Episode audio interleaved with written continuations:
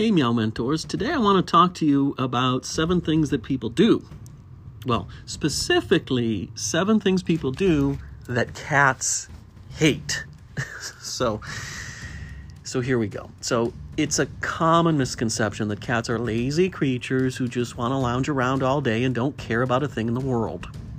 Truth is, cats hate when humans do things that make them uncomfortable or disrupt their territory.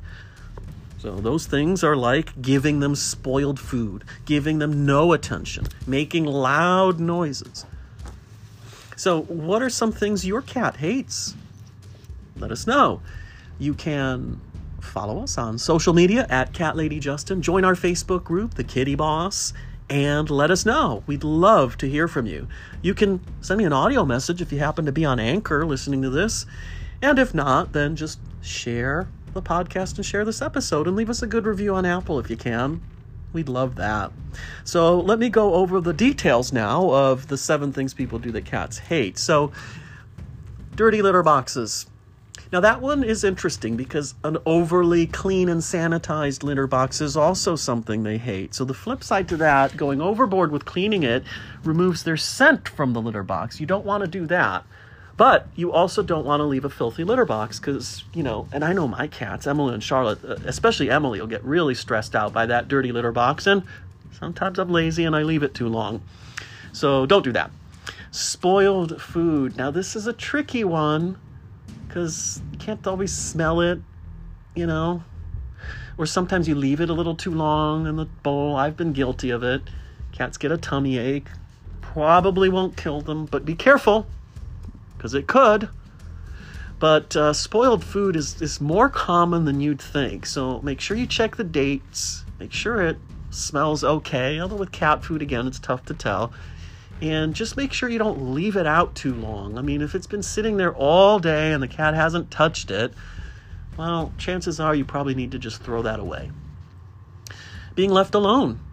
Now, that's interesting because everybody says cats are lone creatures. They're they're independent and all that. But actually, cats don't want to be left too alone. You know, I miss them when I leave the house. They miss me. If I stay away too long, they get stressed, and they'll let me know in their own kitty-like ways. In fact, one time I stayed away a whole week. I was visiting my mother, and I came home and somebody had pooped on the bed. Now, they never do that. So, that was a clear message not to stay away that long again.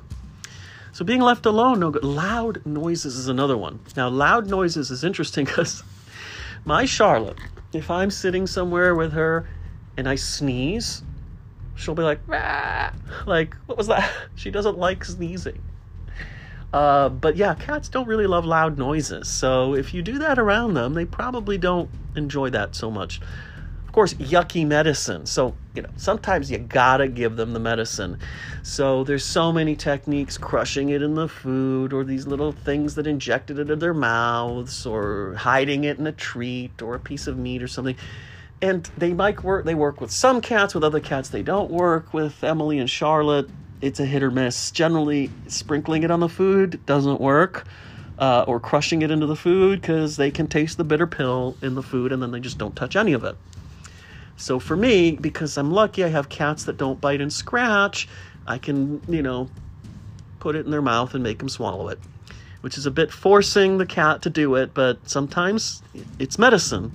So cats really don't like the medicine, but again, there's sometimes no way around it cat versus cat competition. Now that is, of course, the you know cat fighting, and anyone who sets up those kind of things, whether that's roosters or dogs or cats, is a horrible human being. Why would you do that?